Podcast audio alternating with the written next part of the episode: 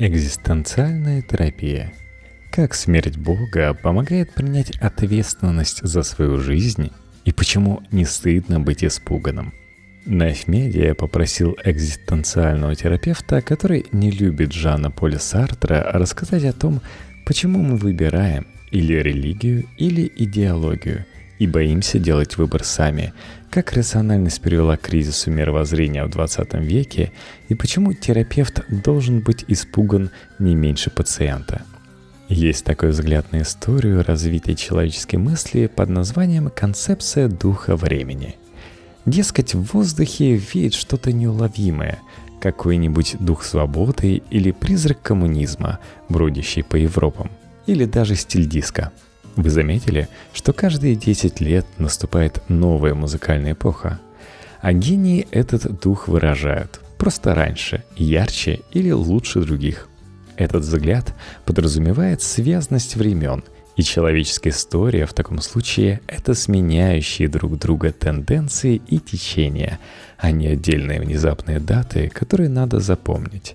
Вот и идеи экзистенциализма зрели давно – по мере того, как человек становился все более и более отделенным от природы и все более и более могущественным, он вырос из своей идейной противоположности – Шапка закидательского рационализма и логического позитивизма, наивного представления о том, что человек силой разума и логикой может все постичь и жить долго, разумно и счастливо.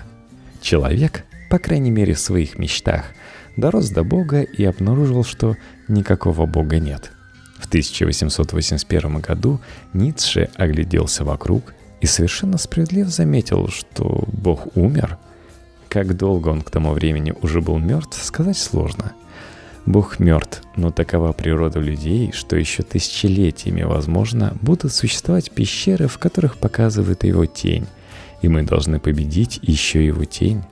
Фридрих Ницше – Вторая мировая война показала всю мощь комбинации разум плюс идеология.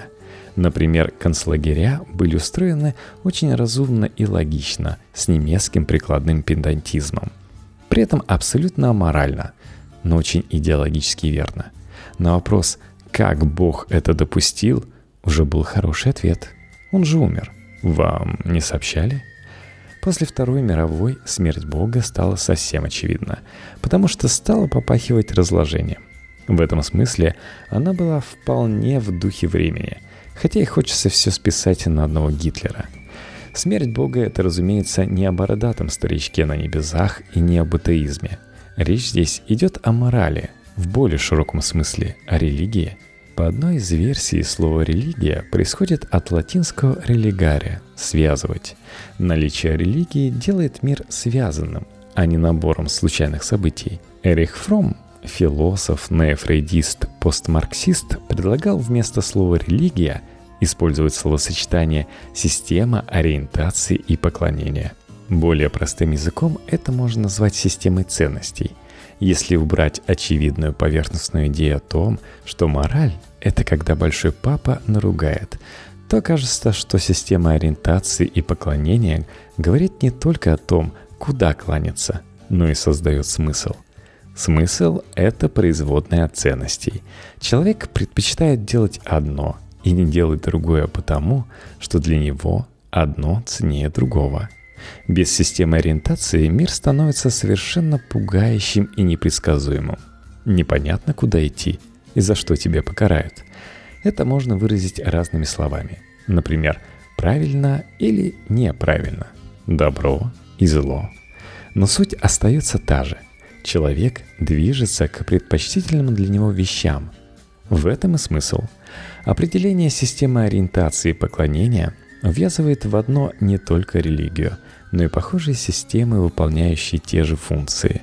Например, одна из прекрасных замен религии – идеология, относительно новое изобретение времен Карла Маркса, которое расцвело вовсю только с 20 века. Они даже не особо маскировались. Одни взяли солярный символ – свастику, другие – египетские зиккураты, мумификацию, культ мертвых и посмертие в памяти потомков. Ленин вечно жив в наших сердцах. Примерно в это же время Карлс Ясперс, немецкий философ, психолог и психиатр, откопал сказанное всем забытым философом Сёрину Кьеркегором за полвека до этого слова «экзистенция» и развил тему в работе «Духовная ситуация времени». Через 8 лет термин подхватил и Сартер – стал трендовым мыслителем, девочки кидали в него мокрые трусики. Увлечение молоденькими поклонницами – биографический факт. Так слово «экзистенциализм» стало модным мемом. Экзистенциализм стоит на довольно простой последовательности рассуждений. Бог умер. Это мы уже знаем. Без Бога вообще довольно хреново. Вы в курсе? В девятом часу возопил Иисус громким голосом «Элаи, Элаи, лама савахфани», что значит «Боже мой, Боже мой, для чего ты меня оставил?» Это цитата из Евангелия от Марка 15.34, как раз об этом. Только экзистенциалисты кричат об этом всю жизнь. Правда, они не висят при этом на кресте и умирают исключительно за свои грехи. Бог умер, а значит все можно – если Бога нет, все дозволено. Выражение, приписываемое Федору Достоевскому и связанное с романом «Братья Карамазовы», опубликованным за год до Ницшевского «Бог умер» в 1880 году. В самом романе этой фразы нет, хотя удивительным образом он весь про это. В других романах Федора Михайловича этой цитаты тоже нет, но они все равно все об этом. Опять же, дух времени – Достоевский как-то писал, что если Бога нет, то все дозволено. Это исходный пункт экзистенциализма. Жан-Поль Сартер «Экзистенциализм – это гуманизм». Все дозволено. Это хороший ответ. Выясняется, что человек не тварь дрожащая, может убивать старушек и сжигать других людей. Как можно низко пасть, мы уже выяснили. Что дальше? Взгляд на человека как на скотину, которая без надзора распоясается, довольно однобоко – все дозволено, включает в себя и все хорошее тоже. Но при этом не дает нам ответа на вопрос, что делать-то? Бремя принятия решений ложится на человека. Из множества дозволенного каждый выбирает сам. Можно не выбирать и остановиться на позиции «нет высшего смысла и все бессмысленно». Такая позиция будет называться нигилизм. Тоже распространенная реакция на смерть Бога – Джордан Питерсон, канадский психотерапевт, называет нигилизм очень удобной и трусливой позицией. Нигилисты говорят «от тебя ничего не зависит, все тлен, успокойся». В то время как противоположная позиция гораздо страшнее. От тебя, от тебя зависит вся твоя жизнь. Иронично, но позиция «я не хочу ничего выбирать, я хочу высший смысл» — это тоже выбор, как бы парадоксально это ни звучало – Примерно как «я верю в то, что я ни во что не верю». Сартер говорит об этом. Человек осужден быть свободным. Это значит, что ты можешь отказаться от свободы, но это тоже будет акт свободы. Свобода бесконечно пугает из-за возникающей в результате ее реализации ответственности – Речь не о бытовом понятии ответственности, которое подразумевает необходимость выполнять обязательства перед кем-то вышестоящим, а об экзистенциальной ответственности. Это опять-таки гораздо более страшная вещь.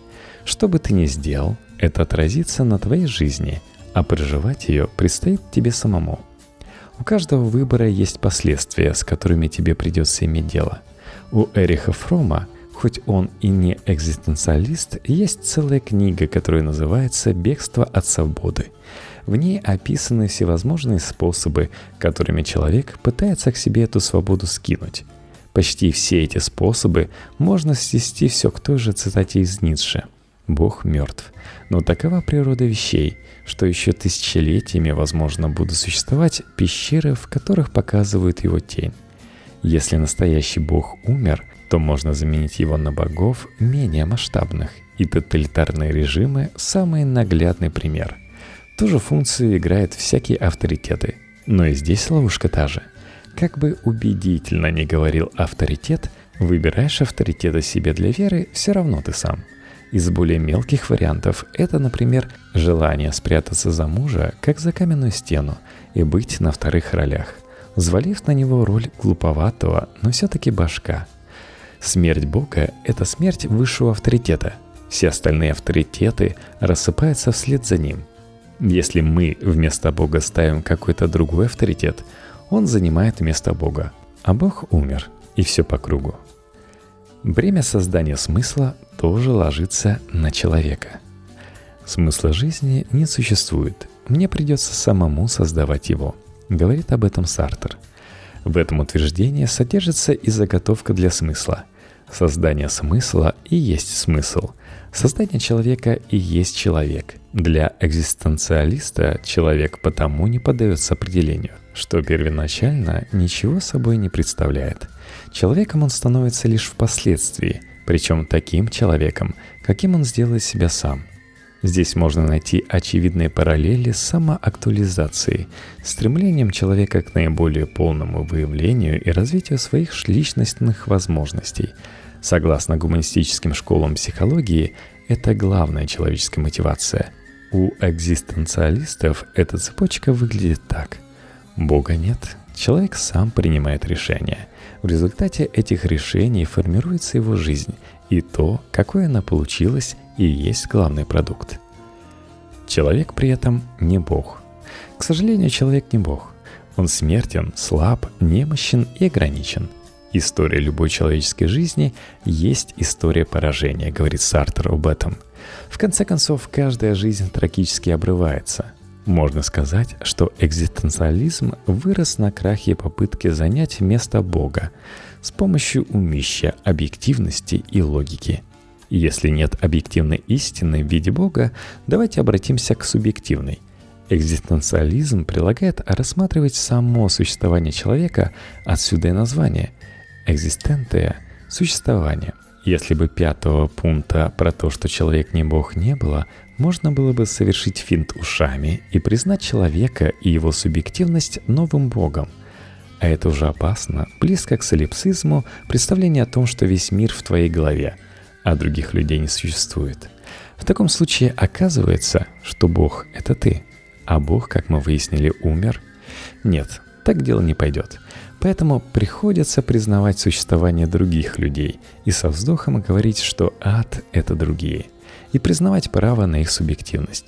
Это уже то, что делает гуманизм, признает уникальность и ценность отдельной жизни. Отсюда и название программного эссе Сартра Экзистенциализм — это гуманизм. В общем, человек сам вынужден искать собственный смысл и нести ответственность за свою жизнь. Это нелегко, потому что он всего лишь человек. Другие люди несут тоже бремя, и их всех жаль. Это и называется громким словом экзистенциализм. Хотя ничего сложного и заумного в этих идеях нет.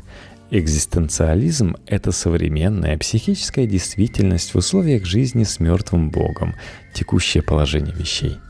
В обыденном понимании экзистенциализм — это тлен, бессмысленность и абсурдность. Почти каждый экзистенциалист рано или поздно пишет разоблачение. Вот вы думали, что экзистенциализм — это тлен, а на самом деле не сбежал этого и Сартер — Прежде всего, экзистенциализм обвиняет в том, будто он призывает погрузиться в квиентизм отчаяния. Пишет он в первых строках уже упомянутого выше эссе «Экзистенциализм – это гуманизм» в 1946 году и приходит к выводу, что экзистенциализм – это оптимизм и гуманизм что совершенно не мешает в 2018 существовать мемом про тлен – Экзистенциалисты говорят, что современная жизнь человека сложна и полна неразрешимых проблем. И потом добавляют, что это не повод отчаиваться. Давайте как-то с этим жить. Типичная реакция нормального человека на проблемы – это вытеснение. Большинство предпочитает не знать, отвернуться, забыть, не думать об этом. Поэтому они перестают слушать экзистенциалистов на словах «полна неразрешимых проблем». Машут рукой и говорят – все понятно, мрачняк. Экзистенциальная картина мира требует огромного нечеловеческого мужества, потому что предполагает постоянный взгляд в лицо своей тревоги. Пауль Тиллих, протестантский теолог и философ-экзистенциалист, удивительное сочетание, про это даже отдельную книгу в 1952 году написал «Мужество быть». Но есть выход проще – победила третья идеология, основанная не на ксенофобии и сплочении тоталитарных режимов, а на удобстве и комфорте, общество потребления. Этот термин ввел в обиход уже упомянутый выше Эрих Фром в 20-х годах прошлого века, а позже осмыслил Жан Бодрияр в своей работе, которая так и называлась «Общество потребления» 1970 Работает это все как большая погремушка, как мобиль, который вешают над кроваткой младенца, или как калейдоскоп. Как ни крути, приходят исключительно детские метафоры. А еще как лента в Фейсбуке. Создается иллюзия изобилия и новизны. И вместе с тем потребителю подсовывают каждый раз что-то очень знакомое. Например, вся музыка в фильмах Марвела звучит одинаково, чтобы тот не пугался. Под этот убаюкивающий уютный круговорот можно провести всю жизнь, совершенно не встречаясь с этими мрачными экзистенциальными кризисами. А вот интересный вопрос. Что такое экзистенциальная психотерапия? Один из величайших современных экзистенциальных терапевтов Ирвин Ялом пишет, что никакого направления экзистенциальной психотерапии не существует, поэтому он не организовывает школу и не оставляет учеников. Но есть определенное отношение терапевта к жизни, которое он использует в собственной работе.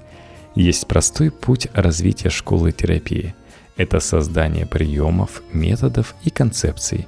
Все они дают опору психотерапевту и в какой-то степени нужны для успокоения его тревоги, чтобы у него создавалось ощущение, что он таки знает, что делает. Как только терапевт начинает цепляться за методы и авторитеты, получается очередная секта. Один из главных соблазнов профессии психотерапевта – это бред всемогущества. Клиенты смотрят терапевту в рот – наделяет его авторитетом и готовы слушать каждое слово. Некоторые скандальные психологи, наверняка вы знаете этот тип, говорят четко, уверенно, сознанием дела. Все они, как легко догадаться, являются все теми же тенями на стенах пещеры, маленькими нарциссическими идолами – Экзистенциальные терапевты, конечно, не нигилисты, но если мы признаем уникальность человека, то вынуждены признать и отсутствие универсальных и единственно верных методов терапии. Елом пишет, что надо изобретать свой вид терапии для каждого клиента. Экзистенциальный психотерапевт, как и его клиент, всего лишь человек и тоже вынужден иметь дело с собственной тревогой – Хотя, конечно, быть всего лишь человеком сложнее всего. Проще важно раздувать щеки. Британский психоаналитик Бион Уилфрид писал, в любом кабинете всегда можно увидеть двух довольно напуганных людей – пациента и психоаналитика. Если этого нет, тогда вообще непонятно, зачем они пытаются выяснить общеизвестные истины – это типично экзистенциальная позиция. Даром, что психоаналитик. Можно стоять на экзистенциальной позиции и не называть себя экзистенциалистом. Как, например, для того, чтобы быть гуманистом, не обязательно писать это на своей визитке. Если экзистенциализм – это гуманизм, то экзистенциальная терапия – это гуманистическая терапия, акцентирующая свое внимание на уникальности бытия человека – Наверное, есть какая-то другая психотерапия, не принимающая уникальности каждого человека, но лучше с ней не связываться.